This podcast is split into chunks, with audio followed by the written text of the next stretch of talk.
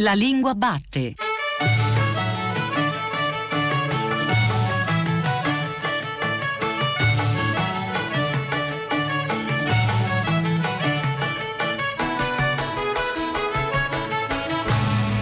Buongiorno alle ascoltatrici e agli ascoltatori che ci stanno seguendo ora su Radio 3. Io sono Giordano Meacci e questa è La Lingua Batte, la trasmissione che ogni domenica va alla scoperta della lingua italiana.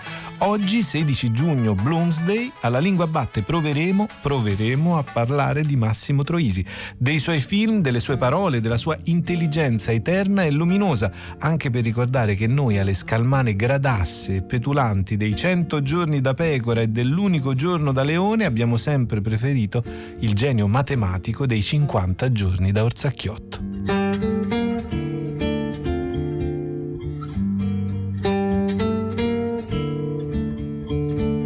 Senti, ma come mai sei venuto qui da Napoli? Ma sai, cioè in fondo, in fondo, cioè chi parte sa da che cosa fugge, ma non sa che cosa cerca. ma che fai? Parli con le frasi degli altri? Chi? Uh, conosci a Lello tu? E chi è Lello? C'è Lello Sodante, dai, che lui là bassini, sono poco... che la faccia tenere... Cioè, la frase che ho detto. È di Montaigne. Ah, è di Montaigne, sì. No, no, è... niente. E lei lo chi è? No, niente, niente. Cioè, mi sono sbagliato, ho detto una... di Montaigne, cosa.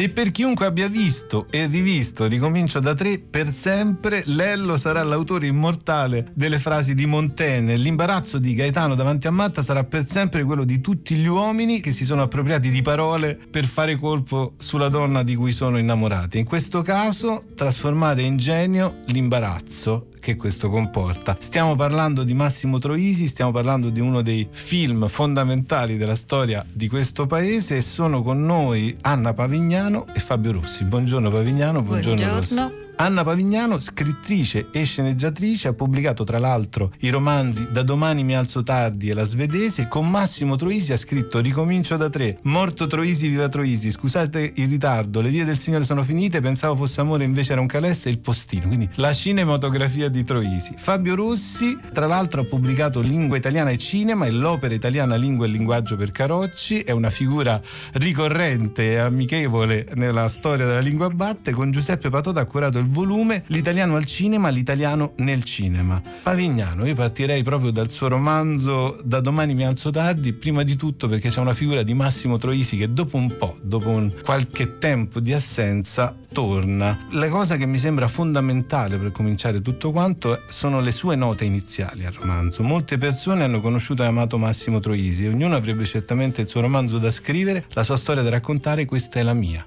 che è il fondamento di ogni arte. Non mi chiedete oggettività, l'oggettività la posso ottenere solo alla fine del, del libro, alla fine del film. Sì, perché è un libro che eh, si basa sui ricordi, anche se poi tutta la scrittura è un'operazione di ricordo eh, e quindi non poteva che essere una visione mia personale di quello che è, è, stato lui, di quello che era il suo personaggio, il suo modo di pensare. Noi abbiamo condiviso tantissime cose, però la vita di una persona è talmente vasta, talmente piena di momenti, piena di pensieri, che non posso pensare di eh, riuscire a raccontare raccontarlo tutto, Massimo. Non si può riuscire a raccontare nessuno, ma in particolare lui che era comunque così eh, variegato e così pieno di, di idee, di, di vissuto soprattutto interiore e un vissuto parlato, un vissuto appunto di lingua. E lei stessa sottolinea che la lingua napoletana che usa nel romanzo è quella che avete usato poi nelle sceneggiature, insomma facendo parlare Massimo Troisi come voleva parlare lui in arte. Rossi, eh, io partirei con lei invece dalla eh, quotidianità spicciola della lingua. Lei in un saggio cita alcune parole ma anche alcuni sintagmi che dal cinema sono passati alla lingua quotidiana, giungla d'asfalto, luci della ribalta volta. Ecco, pensando a Troisi io mi sono segnato anche solo attraverso i titoli, attraverso i primi titoli, ricomincio da tre, scusate il ritardo, in comproprietà con Benigni non ci resta che piangere, ma anche le vie del Signore sono finite. Questi sono diventati in senso buono luoghi comuni della lingua, li usiamo tutti tutti i giorni. Certo, senza dubbio io aggiungerei quantomeno annunciazione, ecco, che, che eh, ovviamente dobbiamo considerare sempre anche il Troisi televisivo e non solo quello cinematografico.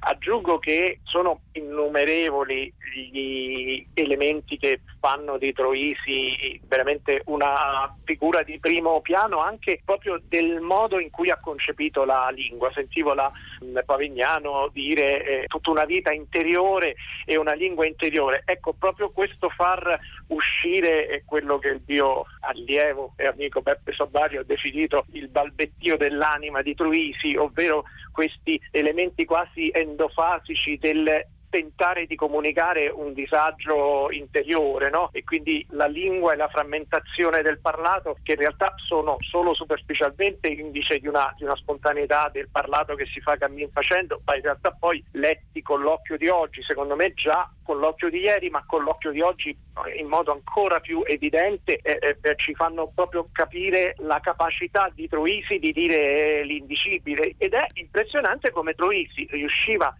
dirlo in modo contemporaneamente leggero, apparentemente superficiale, ma profondissimo. Profondissimo è il, il, superlativo che mi porto a casa e soprattutto mi riaggancio a un eh, lessico familiare tra Anna Pavignano e Massimo Troisi. E Anna Pavignano, lei scrive Armadia era un vocabolo della nostra lingua, mia e sua. Lo inventò una volta in cui gli chiedevo con insistenza di una ragazza che aveva conosciuto e lui dice che si chiamava Armadia. Ma Armadia perché intanto vabbè, lui faceva ironia sul fatto che, no, in realtà la, l'ironia la facevo io, sul fatto che tutte queste ragazze che eh, lo frequentavano, con cui usciva così, avevano sempre dei nomi strani, cioè non c'era mai una che aveva un nome normale, Maria oppure Anna che ero io. E quindi vabbè c'era l'idea di inventare un nome strano e poi semplicemente c'era un armadio davanti e lui ha trasformato questo oggetto inanimato in un eh, personaggio e, in un fantasma in qualche modo c'è stato nella nostra vita il fantasma di Armadia. Eh, Rossi, lei parlava di dolore e finitezza dell'essere umano, cito da un, dal saggio di sommario che lei ha citato, ma c'è proprio, e citando sempre da sommario, il parlato filmico fratto, a tratti criptico, vicino al parlato in situazione e nello stesso tempo un vero e proprio attacco alle leggi di chiarezza e medietà proprio del parlato cinematografico. Quindi c'è Anna Pavignano qui con noi, è una sorta di rivoluzione quello di ribadire allora, che quel certo. parlato lì è frutto d'arte, è frutto di un pensiero scritto che poi si trasforma in arte nel momento in cui viene recitato. Naturale che il cinema eh, italiano, in particolare poi anche il cinema italiano, cui si ispira Truisi, la grande tradizione napoletana, la grande tradizione comica, la grande tradizione di Totò, sebbene poi, come ci ha insegnato quell'altro sublime film che è No, grazie il Cassani rende nervoso, il rapporto di Troisi con la tradizione è complessissimo e ancora, secondo me, tutto da studiare. Naturalmente, e appunto in base a questa tradizione di cui lui partecipa, l'elemento improvvisativo è fondamentale. Però io sono convinto che non fosse l'unico, io penso che ci fosse un disegno dietro. Massimo appunto dichiarava no, nelle varie interviste, ah io mi trovo molto più a mio agio con la parola, per questi miei film sono film prevalentemente di parola che non con l'immagine. E quella di Ricomincio da tre è stata effettivamente all'uscita del film interpretata come una rivoluzione. Io ricordo che Gianluigi Rondi, che buonanima in questo caso uso ad emblema della pigrizia mentale di certi critici in genere degli intellettuali,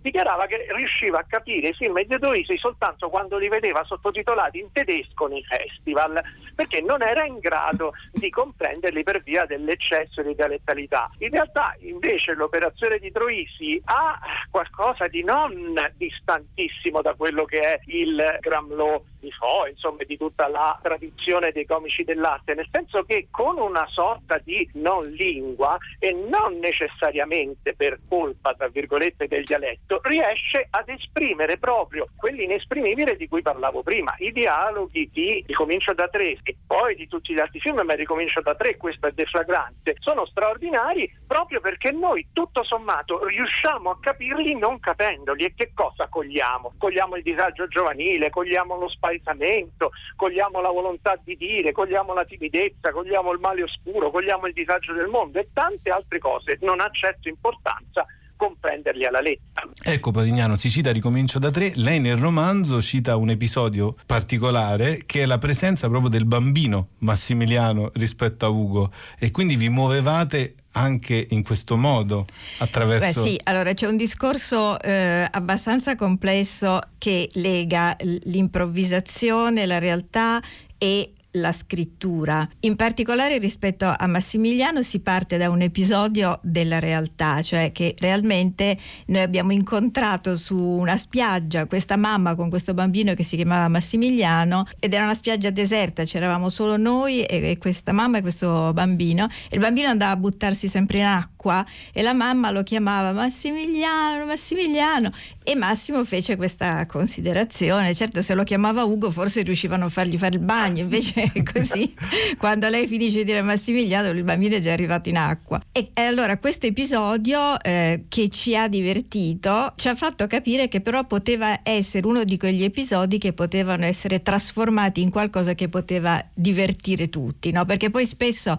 capita nella vita di vivere delle cose che ci sembrano eccezionali per il nostro vissuto, però se poi non le trasformi quando le vai a raccontare eh, non fanno ridere. No? E quindi diciamo che c'è stato questo prendere questo pezzo della realtà, inserirlo in una storia e mm, ecco, in questo caso eh, l'improvvisazione non c'è stata perché è, è, stato poi un pezzo che è entrato eh, direttamente in sceneggiatura ed è passato eh, nel film eh, così come l'avevamo pensato. Eh, l'improvvisazione in massimo eh, c'era, però era sicuramente minore di quello che sembrava. La sua capacità era appunto quello di far sembrare improvvisate le cose pensate le cose meditate e anche pensate molto tempo prima.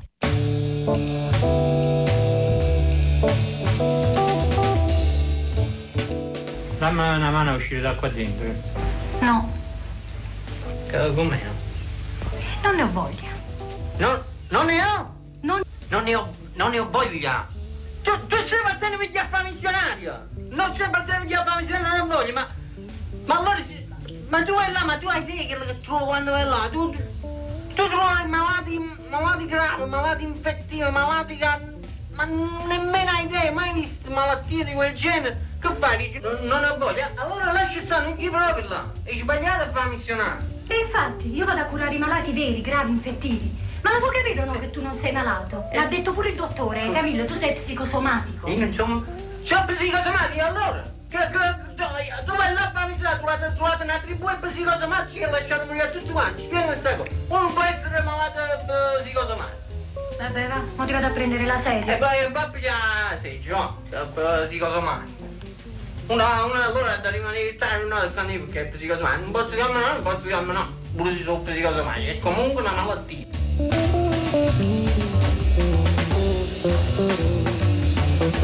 you. Abbiamo parlato di Le vie del Signore sono finite, era proprio eh, un brano, un frammento, quello della tribù degli psicosomatici, a testimoniare sempre la capacità di cogliere quello che c'è da guardare nella realtà dell'opera di Massimo Troisi, Pavignano. Eppure una volta era così, si partiva da un dialogo nudo che conteneva senza darlo a vedere il senso del film. Una frase che lasciava intuire una storia ma non la raccontava e intorno nasceva il resto, dal particolare all'universale. Questo è un metodo di partire da battute e poi costruire l'universo in cui quelle battute possono essere dette. Beh, in genere nelle sceneggiature eh, si fa il contrario, cioè si concepisce una storia, un percorso delle psicologie e poi le battute sono l'ultima cosa. Eh, con Massimo c'era questo metodo di scrittura diverso perché eh, le battute, molte delle battute nascevano prima del film e poi in qualche modo il processo creativo eh, lavorava da sé perché non necessariamente si faceva eh, la storia per fare rientrare le battute, però in qualche modo quando si cominciava a pensare alla storia si scopriva che quelle battute potevano entrare, che quindi probabilmente era tutta roba che avevamo in testa e che andava a collocarsi nel posto giusto nel momento eh, della scrittura. Il, rispetto alla tribù di psicosomatici era un periodo in cui eh, leggevamo il, eh, libro dell'ES di Grodde, che quindi eravamo estremamente fissati con le teorie psicosomatiche psicosomatiche, infatti poi tutta la storia è impostata su quello. E lì eh, la battuta tributi di psicosomatici è proprio il, il segno della capacità sua, ma anche nasce un po' dalla collaborazione, di mettere insieme un concetto importante con qualcosa di estremamente reale in contrasto se vogliamo, no? il concetto di psicosomatica e il concetto di tribù sono agli estremi e messi insieme creano poi un effetto dirompente di divertimento. Effetto dirompente di divertimento che è proprio una definizione di quello che ci capita ogni volta che vediamo Troisi eh, all'opera, proprio in, in, senso lato. Rossi, eh, parliamo di Cooper e di Montaigne, appunto ormai Lello Arena è l'autore di Chi parte sa da che cosa fugge ma non sa che cosa cerca per tutti noi. Però ecco, la cultura, così come veniva rappresentata da Troisi, può essere liberatoria o opprimente, può essere un gioco in cui si insiste con la citazione perché viene considerata come una gabbia. È una, una liberazione quando Don Pablo nel postino insegna al postino le metafore e però si fa capire. C'è anche sotto traccia una linea pasoliniana di Massimo Troisi, ribadita e proprio eh, nascosta nel momento in cui viene ribadita? Senza dubbio sì, Troisi poeta eh, malgré lui e nonostante eh, no, non fosse tecnicamente un poeta, io aggiungerei anche eh, Troisi filosofo e linguista malgré lui, eh, eh, eh, nel, nel, senso che poi queste operazioni di riuscire a conciliare una portata universale di certi asserti, di certe battute o di certe situazioni comunicative o appunto di dinamica tra i personaggi, eh, partendo però dall'individualissimo, dal privatissimo, dal caso occorso appunto incontrando una situazione sulla spiaggia, eccetera, beh, è proprio una delle, se è possibile darne ancora, una delle definizioni del, dell'arte, quella di riuscire a far sembrare universale ciò che è particolare e viceversa, dato a tutti tutti noi è universale ed è quello che eh, secondo me rende i film di Troisi oggi ancora straordinariamente parlanti e vivi e vividi per noi e straordinariamente glocal. Questo riuscire a parlare una lingua più universale anche per chiunque, con il parlato spezzettato di San Giorgio a Cremano e riuscire a farsi capire e a parlare a tutti mediante questa comunicazione è l'essenza profonda del glocal, no? Ecco, Pavignano, lei scrive una cosa fondamentale che io troverei anche qui, una sorta di definizione del genio, perché lei scrive la cosa che non fa ridere, la mostri di sopra, di sotto, di lato, la smonti e rimonti come pare a te, anche al contrario se ti viene poi colpo di scena, ecco a voi signore e signori, e poni sotto gli occhi di tutti in primo piano la faccia buffa della cosa che non fa ridere. Questo faceva Massimo Troisi, partiva sì. dalla cosa che non fa ridere e la trasformava in comicità. E questo è un meccanismo eh, base poi no? della, eh, della comicità. Eh, lui eh, lo sapeva fare in maniera magistrale perché continuamente eh, c'era una situazione in cui, cioè, che appariva per tutti normale e lui riusciva a tirare fuori quel filo che invece nessuno aveva visto e, e questo poi era il meccanismo con cui scattava la, la risata, no? perché, perché, è questo poi no? che, fa, che, fa, ridere, accorgersi di non essersi accorti di una cosa evidente e, e lui tirava fuori queste cose evidenti che nessuno sapeva vedere. Ecco, una cosa che io vorrei dire è che lui sarebbe eh, felicissimo di tutti i tributi, di tutti gli apprezzamenti, di tutti questi eh, discorsi che si fanno e si stanno facendo sia in questa trasmissione che in generale, perché io mi ricordo benissimo una frase che lui diceva parlando della sua vita, che era vabbè, ma che si può raccontare della mia vita? Che ho fatto due filmetti tutti e quindi ecco lui tendeva, ma forse poi eh, tutti quanti quelli che fanno grandi cose sul momento non si rendono conto di stare facendo grandi cose, no? E quindi sentirsi questo riconoscimento sicuramente diceva ah ma io ho già fatto tutto questo, cioè avrebbe detto sicuramente questo perché eh, farebbe fatica a riconoscersi in queste belle, grandi, importanti parole e nello stesso tempo gli farebbe molto piacere. E allora? E allora? Sei contento?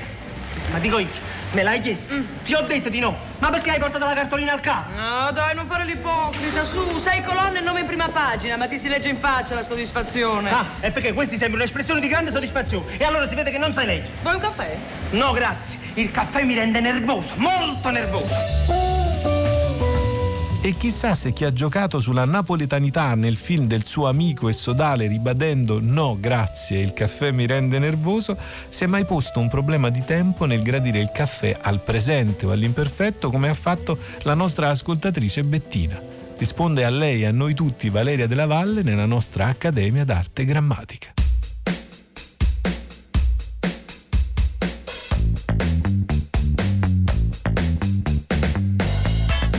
L'ascoltatrice Bettina ha una curiosità a proposito del tempo verbale al passato usato dalla barista che ha chiesto gentilmente a lei e al suo accompagnatore che erano entrati eh, nel bar per bere un caffè. Ecco, la barista ha chiesto gradivate dell'acqua e siccome la frase era riferita a un'azione che non era compiuta nel passato, ma anzi un'azione che sarebbe stata compiuta eh, nell'immediato presente, eh, Bettina è rimasta interdetta. Eh, si tratta di quello che nelle grammatiche della lingua italiana viene indicato come imperfetto di cortesia, eh, ma viene chiamato anche imperfetto desiderativo oppure ancora eh, imperfetto di modestia. Eh, questo imperfetto ha una caratteristica, cioè quella di non indicare un'azione di tempo passato, ma di essere adoperato per esprimere un desiderio che riguarda il presente con tono garbato di apparente rinuncia. È quell'imperfetto che usiamo tutte le volte che pronunciamo frasi come venivo per parlarti, volevo un prestito, cercavo un passaggio, eh, oppure quando entriamo in un negozio ci capita di dire volevo duetti di prosciutto, ma torniamo al nostro imperfetto, quello dal quale siamo partiti. Qualcuno ha proposto di chiamarlo imperfetto di intenzione, perché questo tempo verbale può essere usato non solo per presentare in forma attenuata una richiesta, ma anche per disporsi all'ascolto di una richiesta, eh, proprio come succede nei negozi quando ci si sente chiedere desiderava? Allo stesso modo, per rendere più gentile la domanda, la barista dalla quale siamo partiti ha chiesto gradivate dell'acqua? Si tratta dunque eh, di un modo del tutto corretto nella lingua italiana eh, che ha una, un valore, ha un senso, quello di eh, contribuire a rendere più gentili le richieste e direi anche più in generale, più gentile, più rispettosa la comunicazione tra le persone.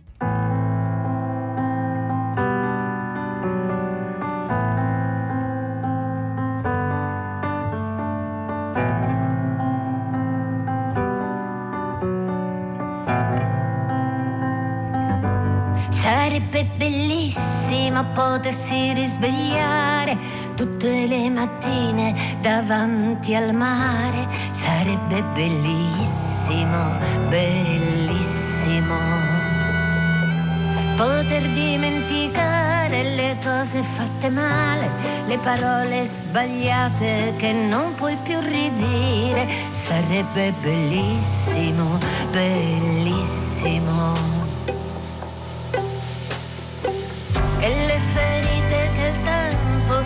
Fatto sanguinare le mille cazzate cui non puoi rimediare e tutte le catene che ci hanno fatto restare spezzarle in uno sguardo e riprendere ad andare. Sarebbe bellissimo bellissimo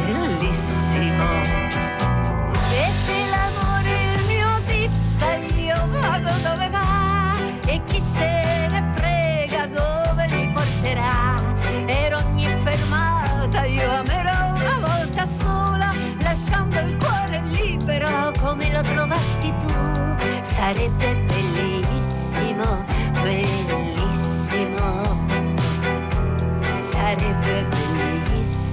Sarebbe bellissimo. potersi risvegliare tutte le mattine davanti al mare. Un augurio e un pensiero al condizionale che in realtà diventa indicativo in molte città del mondo che oggi hanno una loro testimone letterale e metaforica con il suo nuovo album. Buongiorno Desio. Ciao, buongiorno. Teresa Desio, cantante, compositrice, musicista, scrittrice. Tra l'altro ha pubblicato per Enaudi Metti il diavolo a ballare e L'attentissima. Puro desiderio è il suo ultimo album e ricordiamo che ci sarà una presentazione romana più in là nel tempo, il 22 luglio, alla Casa del Jazz. Buongiorno Teresa Desio, partiamo da Sarebbe bellissimo. Appunto c'è questa idea del risveglio davanti al mare, quindi da subito lei parte con un- un'immagine potentissima, quella del mare, legata alla sua storia anche di, di compositrice, ma c'è ridere, ridere, ridere, ridere sempre, ridere forte, che è un po' l'inizio e l'emblema di tutto quello che viene richiesto dalla forza di quello che viene raccontato nel disco. Sì,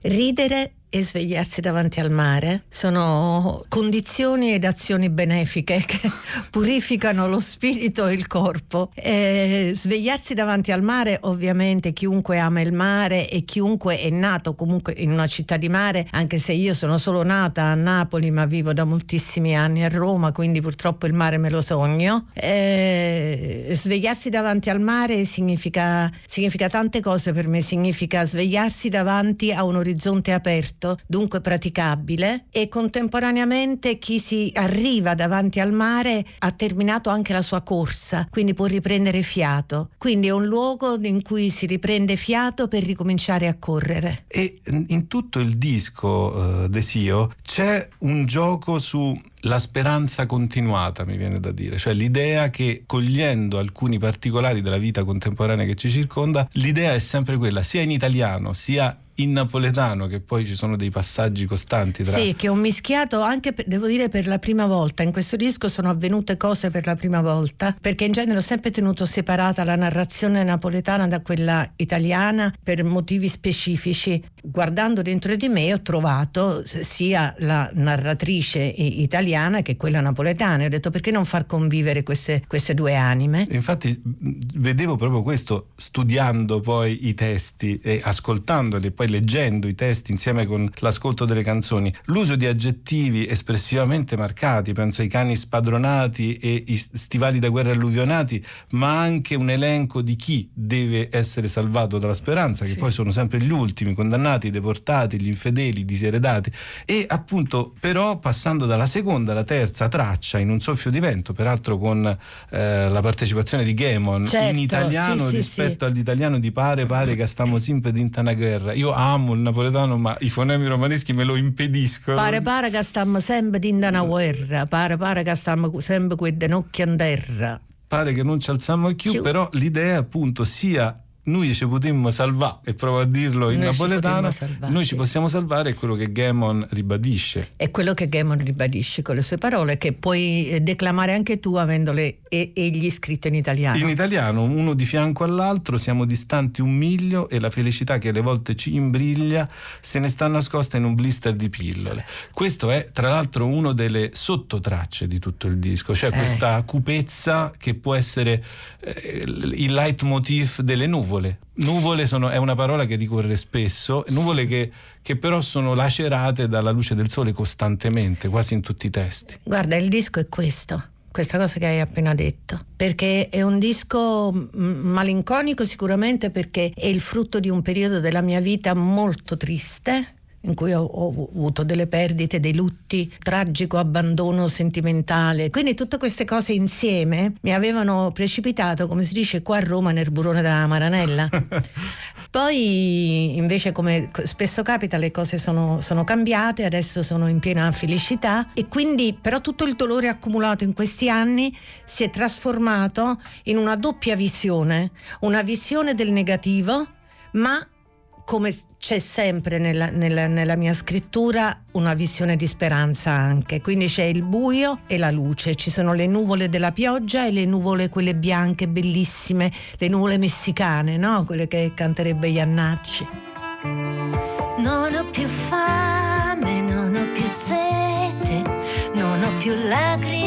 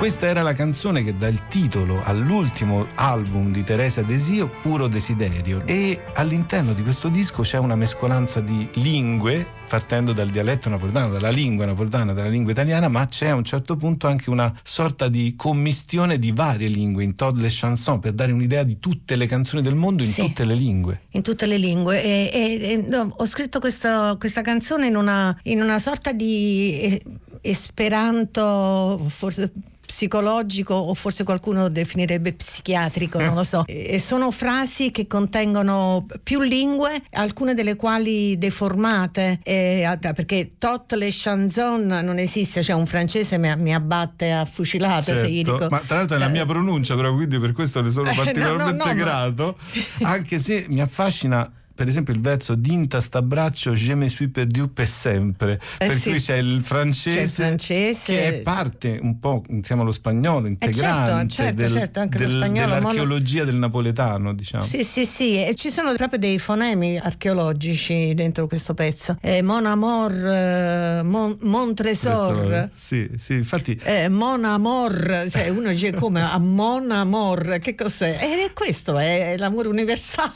in, in in una, tutte le lingue. in una lingua che, che si modifica Senti, quindi- c'è anche una frase, la cito perché, per, per- per due motivi. Uno perché è, è in tedesco Sì. e l'altra perché è tratta da, eh, da una versione che io ho sentito cantare quando ero piccola da John Baez in tedesco di una canzone di Pete Seeger che è Where the Hard Flowers Gone e in tedesco dice Und sagt mir wo die Blumen sind, wo sind sie geblieben, no? Ho recitato questa cosa e un simpaticissimo critico de- della musica che io ringrazio per questo complimento che mi ha fatto ha detto pensate che nel disco c'è anche la voce di Marlene Dietrich. Eh, ma questa è una cosa invece ero io. infatti che stavo, stavo per dire io perché ci rimanda evidentemente a una delle icone cinematografiche Certo, assolute e questa seconda parte io continuo a essere uno che pensa agli album come a un unicum ma anche come ai famosi lato A e lato B dei long plane Eh,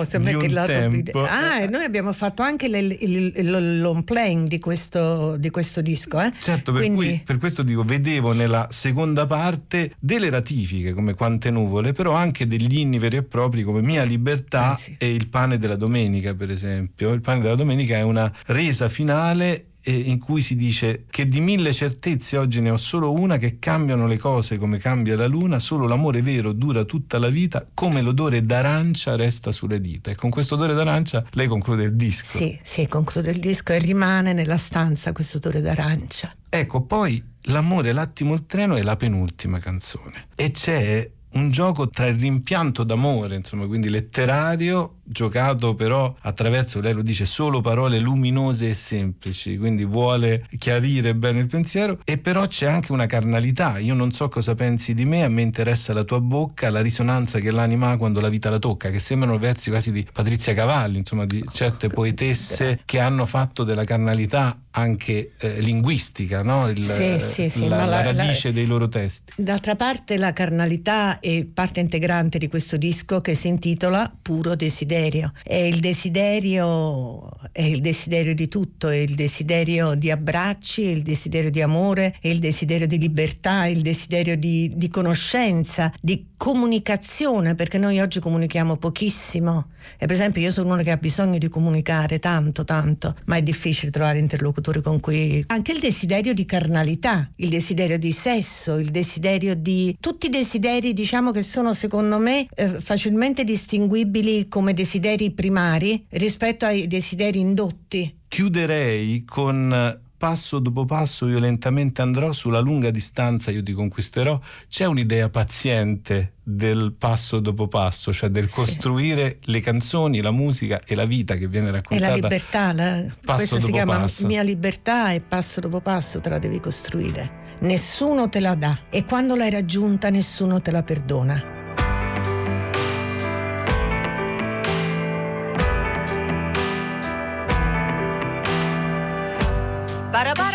Pare stiamo sempre dentro una guerra. Pare pare che stiamo tutte queste notti in terra. Pare che non ci siamo più, pare che non ci siamo più. Pare pare che sei scordata e noi pure Dio. Para para che ognuno pensa solamente su, yeah. Para che non c'hai zamma più, para che non c'hai zamma più. Ma quando tu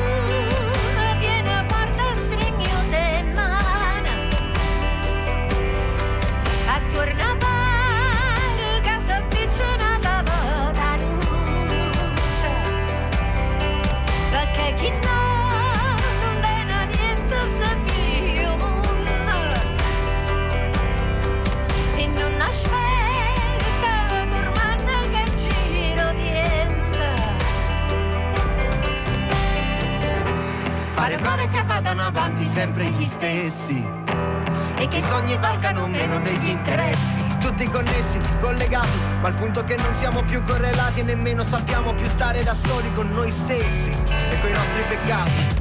Uno di fianco all'altro, ma siamo distanti un miglio e la felicità che alle volte ci imbriglia se ne sta nascosta in un blister di pillole. E anche sul punto di cedere, non ci abbandona la fede che noi ci possiamo salvare ancora, ancora, ancora, ancora.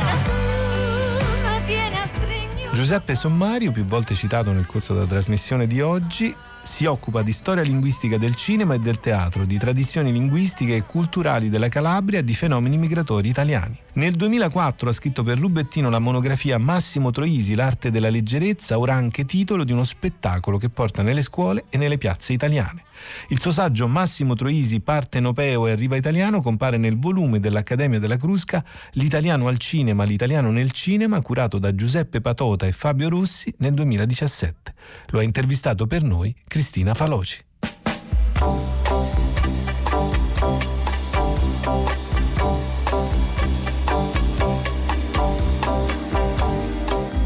Giuseppe Sommario, il parlato filmico non è stato oggetto di particolare attenzione da parte della critica cinematografica quanto piuttosto dei linguisti. E allora come si colloca nella storia della lingua del cinema il particolarissimo idioletto di Massimo Troisi? La lingua, il parlato filmico di Massimo Troisi occupa un posto di rilievo, ma per capirlo secondo me bisogna dire, affrontare due questioni. Una che riguarda proprio la, la storia del linguistica del cinema e l'altro proprio la natura stessa del parlato filmico, che è un italiano colloquiale sia pure venato, segnato a tratti da dialettismi o, e soprattutto da un italiano regionale. E questo è il primo aspetto da tenere in considerazione. L'altro è mh, la natura stessa del, del, parlato filmico, che è una natura ambigua, che oscilla continuamente fra l'oralità e lo scritto. Possiamo dire che la caratteristica predominante del parlato filmico è la medietà, e ciò per rispondere a due esigenze, quella di sintesi e quella anche di comprensibilità e quindi sembra quasi che il, il cinema il parlato filmico si parlino sempre la stessa, più o meno la stessa lingua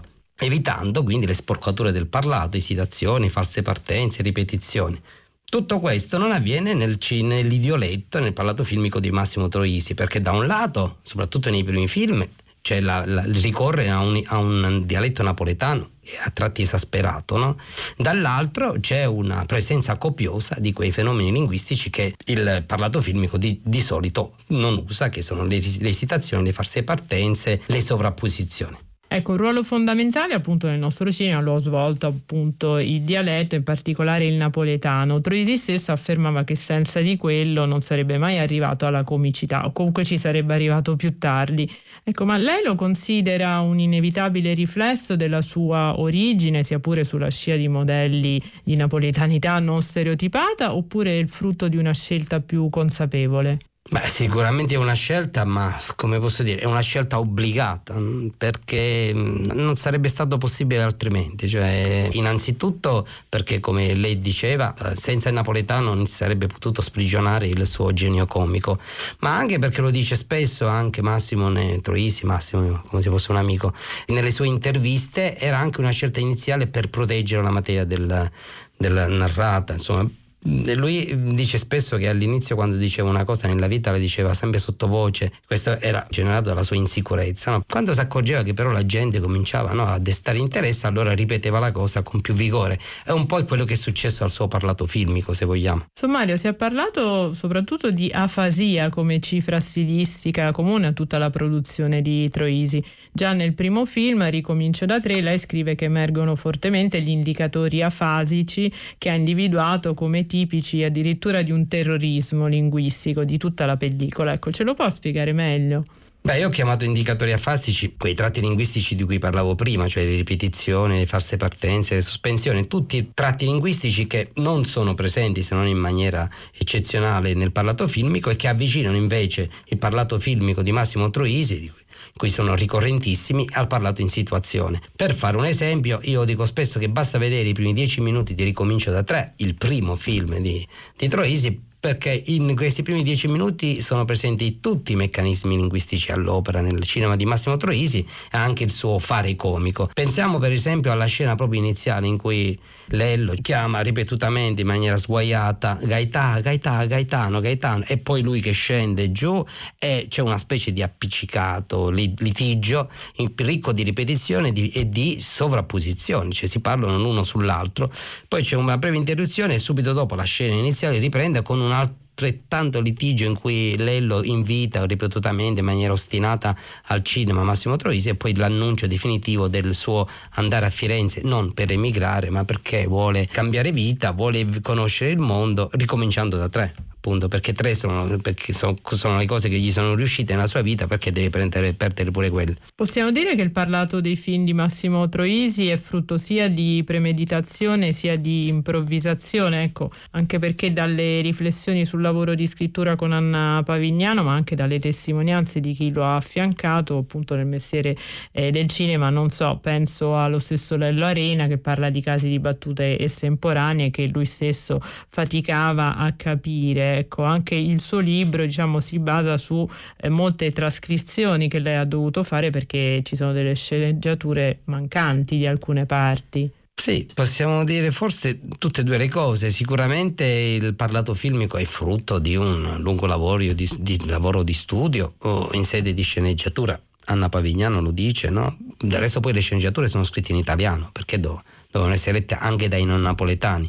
Le sue parti nascevano oralmente, era lui che recitava all'inizio ad Anna Pavignano le, le sue battute e poi venivano trascritte, salvo poi essere a, a, loro volta cambiate sulla scena, ma questo perché appartengono all'istinto direi del grande attore dell'attore e del grande comico, quindi dell'autore e dell'attore, e perché ricorrono poi, riguardano proprio caratteristiche della lingua che sono proprio istintive, come sono appunto i segnali discorsivi, le esclamazioni. Perché dico questo? Che quindi c'è da una parte c'è lo studio, da una parte c'è l'improvvisazione. Basta vedere anche eh, quei film in cui Massimo Troisi non è regista, per esempio tutti i film con, con Scola, e le parti in cui entra in scena Massimo Troisi sono parti diverse da tutte le altre. In quella lingua si, ci si accorge subito che è una lingua che appartiene a Massimo Troisi e ci sono dei casi, mi piace sempre ricordare un episodio che riguarda il postino. Non so se vi, si ricorderanno sicuramente quando a un certo punto lui vede per la prima volta Beatrice Russo, si innamora e corre da Neruda perché vuole che Neruda, il grande poeta, scriva una poesia per Beatrice Russo e Neruda gli dice: Ma io non la conosco, come faccio? E lui tira fuori la pallina. Quella, palli, quella scena non era una scena prevista. Infatti, la sorpresa di Filippo Noiret è una sorpresa reale, perché era qualcosa non previsto in, in, sede di sceneggiatura, quindi frutto di improvvisazione. La pallina che lei aveva sì, tenuto in, in bocca, bocca e quindi doveva emanare per forza qualcosa della sua essenza. Crede essere ancora un regista cinematografico completo. Uh, lo strumento, proprio macchina da presa, cinema, credo che sia ancora una cosa abbastanza nuova e abbastanza curioso, nel senso che sto ancora imparando, che sto ancora eh, cercando di riportare in ogni film che faccio quei 5-10 minuti che mi piacevano del film precedente sono sempre rimasto appunto molto fedele alla realtà raccontata però spietatamente, no? Quindi vista appunto o da quel passo più in là oppure da, dal fondo, guardate proprio da, da, guardandosi quasi dentro, no? Nel momento in cui comincio a scrivere, che forse è la parte fondamentale, la parte più importante, e lì sono io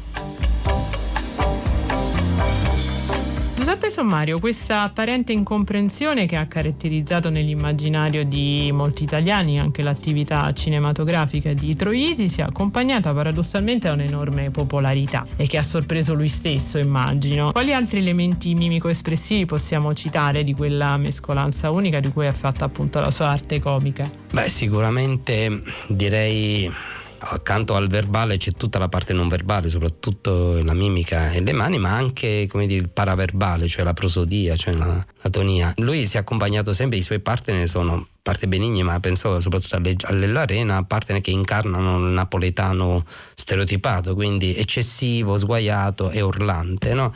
Lui è assolutamente Napoli perché lui lo dice spesso, nei miei film c'è Napoli perché ci sono io, però di Napoli ne incarna in maniera assolutamente anticonvenzionale, parla sempre sottovoce, anche i gesti e le mimica sono rivolte a agire una, una dinamica che è quella dell'introversione, altro che eccessività o recita collettiva di cui parla la capria napoletana. E quindi possiamo dire che i gesti e i volti in qualche modo accompagnano il parlato filmico in maniera dialettica o complementare, sicuramente, ma d'altro canto però fungono quasi da compensatori del senso, no? Perché se da un lato c'è un, un, parlato che oggettivamente per molti potrebbe risultare incomprensibile, dall'altro i gesti e le mani sono un linguaggio universale che arrivano a tutti, anche a Locarno dove ricomincio da tre ebbe un successo clamoroso. Restando sul piano dell'incomunicabilità, lei ha parlato anche di andamento monologante dei suoi film, talmente esasperato che a volte il personale che era sul set, insomma, si racconta che eh, si chiedeva appunto che cosa c'entrasse col resto del, della pellicola. Ma allora quali tra queste apparenti digressioni invece le sembrano più divertenti e anche emblematiche del suo modo di fare cinema, così un po' di filosofare? Beh, qui metto veramente mettere veramente alla prova il mio amore per Troisi, dovendo suggerirne qualcuno. Allora, ricomincio, ricomincio da tre sicuramente, e ancora qui siamo all'inizio. Pensi che la scena in cui lui racconta um, il, suo, il, sogno della guerra, ricorrente della guerra, e il fatto che lui si è fatto tutte le guerre, che in realtà moriva sempre perché lui in questo sogno immagina per causa dell'insonnia, perché immagina che ci sia un grande magazzino dove tutti coloro che sognano la guerra vanno a munirsi di armi, siccome lui soffriva di insonnia arrivava sempre tardi, per cui trovava sempre lo scarto dello scarto e quindi non aveva armi in grado di uccidere il nemico. Un monologo di due minuti lunghissimo, più che eh, a cinema sembra di stare a teatro, assolutamente anticinematografico. L'altro esempio di ricomincio da tre è a me molto caro il, il, il brano in cui lui ci spiega il, la ragione per cui inizia la migrazione degli uccelli per colpa di San Francesco che parlava sempre nelle orecchie degli uccelli. Un'altra spia linguistica che lei individua nella ricerca sul parlato filmico di Troisi è il ricorrere ossessivo del cioeco, appunto il tipico eh, stilema di un certo parlato giovanile ormai datato, però anche lì ci sembra un tentativo di comunicare quello che per lui forse era anche in parte indicibile. Di irriferibile lingua di Troisi parla anche tra l'altro Orio Caldiron nella premessa al suo libro. Eppure a un certo punto della sua attività sente l'esigenza di aprirsi a un pubblico più vasto, insomma come titola un suo saggio, Troisi parte nopeo e arriva italiano. Ma in che modo secondo lei? Gradualmente o no? Gradualmente, assolutamente, e sicuramente in Ricomincio da tre. Diciamo che i film in cui scritti, diretti, interpretati da Massimo Troisi sono sette o sei, poi il postino è codiretto. Diciamo che i primi due sono assolutamente in, sono presenti, presenti in napoletano. Poi dopo, scusate il ritardo, comincia, la sua lingua si flette verso un italiano e quindi le varie, varietà di italiano poi sono presenti praticamente tutte, dall'italiano popolare a quello standard.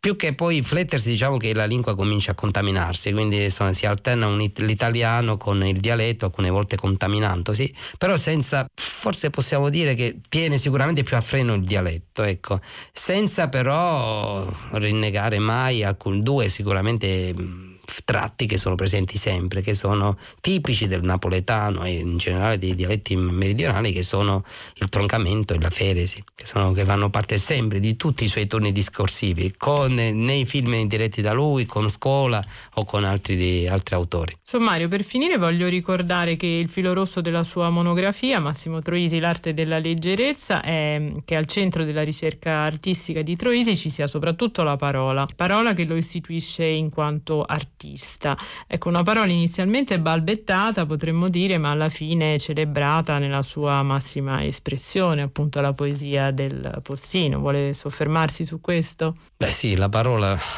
lo dice, lo dice, lui spesso anche che avendo a disposizione un mezzo e poi non conoscendo molto bene all'inizio il mezzo tecnico preferiva parlare, quindi i suoi film sono più che agiti raccontati, no? lui racconta addirittura una cosa che sembra molto teatrale, racconta la, l'azione, le, l'azione, dei suoi film. La parola è un mezzo, ma allo stesso tempo, dire, lo, lo, possiede totalmente perché è il meccanismo a cui arriva al comico, è il meccanismo a cui sottrae peso alla materia per diventare leggero, come ci dice Calvino, e lo, gli permette quindi di volare come fa Perseo con le sue ali. La parola è, mm, penso, fine, ultimo e mezzo di Massimo Troisi e raramente si è visto un comico di parola così come è Massimo Troisi e forse non è un caso poi che l'ultimo suo film sia dedicato dire, alla, alla poesia quindi alla parola, alla, dire, al genere che, che, celebra in maniera massima la, la parola che sia, sia, sia, la poesia il postino un film in cui forse molto probabilmente anche le ansie le inquietudini si abbandonano completamente no? e quindi forse il postino poi trova le parole anche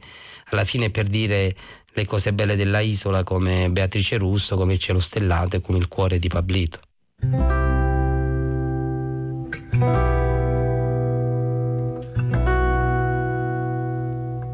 Non so cosa teneva Dinta a capa, intelligente, generoso, scaltro.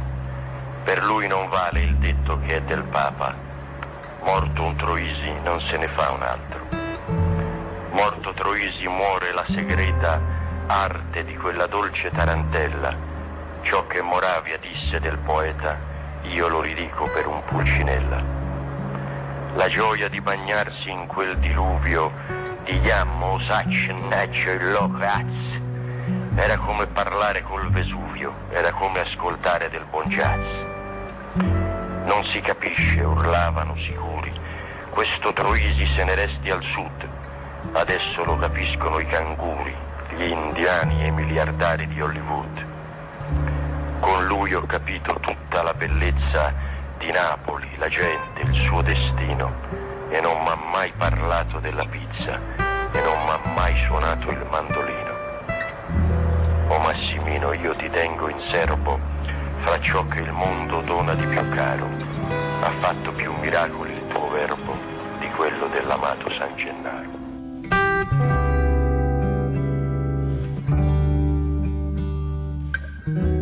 In una storica intervista con Pippo Baudo, mentre gli domanda ti vergogni se ti chiamo Pippo? No, ridicolizza la stupidità insostenibile del razzismo immaginando un Umberto Bossi che canticchia Tusina Malatia facendosi la barba. È un comico calabrese infiltrato che si è fatto la plastica da milanese per lavorare nei canali di Berlusconi.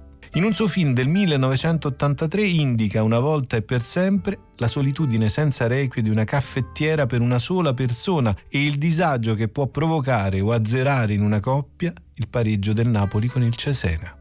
Dopo la Coppa Volpi a Venezia, perché ora è di Ettore Scola, ricorda che lui e Toshiro Mifune fin da piccoli già non si conoscevano, anche le famiglie niente, e ringraziando anche a nome di Marcello Mastroianni saluta il pubblico di tutto il mondo dichiarando che Mastroianni, tra le altre cose, gli ha chiesto di dire alla moglie che ha finalmente trovato i calzini.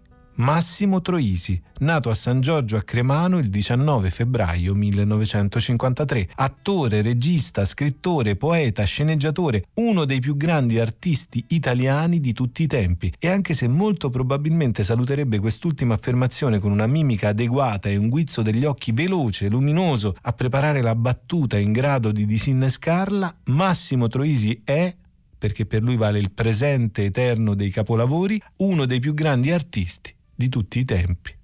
E come tutti i grandi filosofi ci ha lasciato molte domande che spalancano universi e ci rendono più viva e curiosa la vita quotidiana. Quando Camillo si chiede in Le vie del Signore sono finite se ci vogliono più di due persone per fare un gruppo, o il rovello di perché siete tutti così sinceri con me, che cosa vi ho fatto di male io quando impensavo fosse amore e invece era un calesse, i suoi amici pescatori dicono a Tommaso la verità su Cecilia mentre in realtà devastando di acutezza e ironia qualsiasi luogo comune, è evidente che queste non sono cose che si dicono in faccia, queste sono cose che vanno dette alle spalle dell'interessato, si sono sempre state dette alle spalle.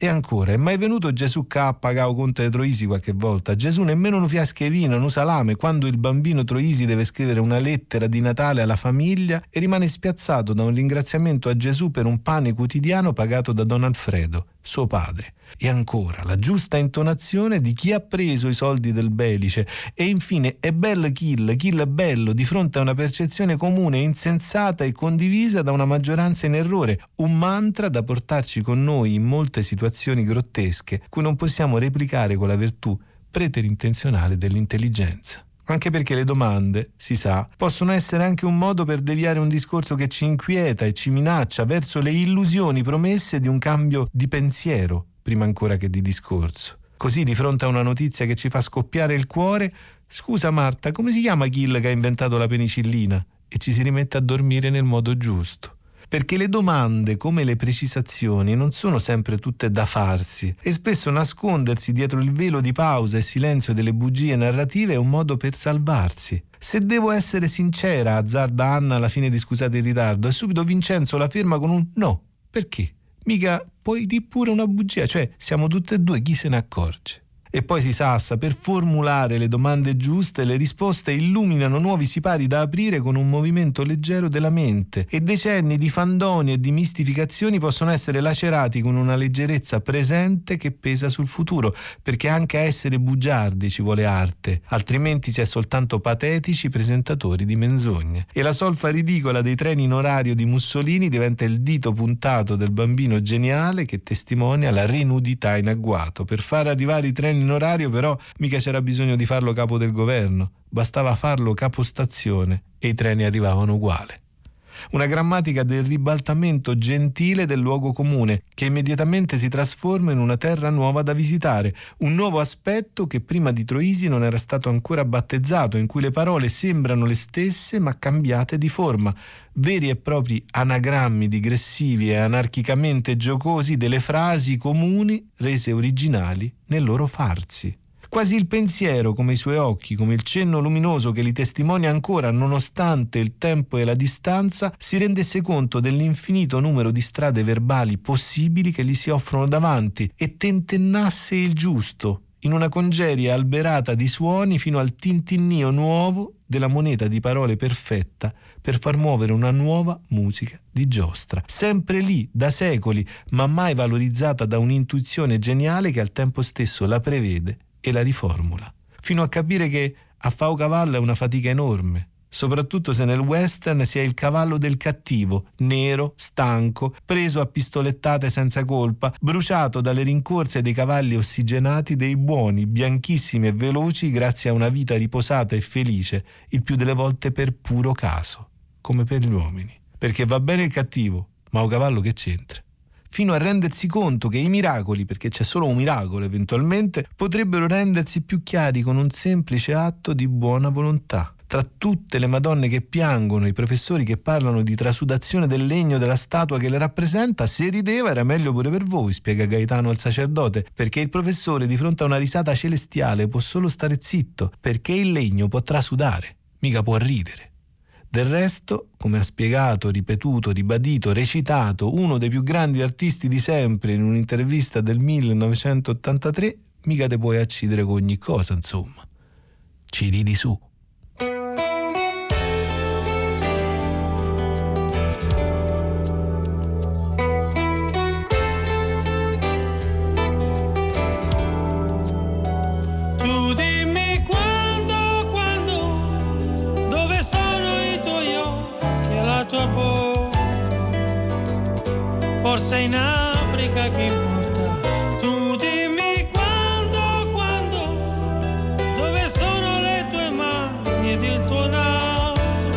Verso un giorno disperato, ma io ho sete,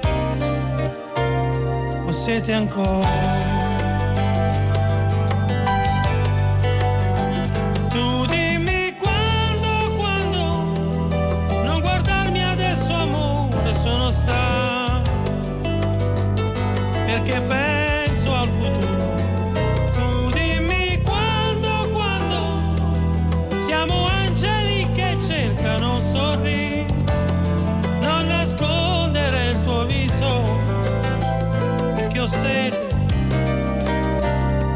Siete ancora, ancora. E vivrò. Da genio a genio, come avrebbe detto forse in italiano Andy Kaufman, grazie, grazissime ancora e ancora Massimo Troisi. Anche perché, si sa, la poesia non è di chi la scrive, ma di chi gli serve. Siamo arrivati alla fine di questa puntata che avremmo voluto durasse almeno altri 39 anni e più se possibile. Comunque vi ringraziamo, vi salutano con me Cristina Faloci, la curatrice del programma, Ornella Bellucci con noi in redazione e naturalmente il nostro regista Manuel De Lucia. Per la parte tecnica ringraziamo Giuseppe Scarlata, se volete riascoltare la puntata potete usare l'app Rai Play Radio, se volete scriverci un'email l'indirizzo è sempre la lingua batte chiocciolarai.it su Facebook cercate la lingua batte trattino radio 3, io sono sempre Giordano Meacci, questa è sempre la lingua batte, sentiamoci sempre se vi va. Lo siete ancora, lo siete ancora.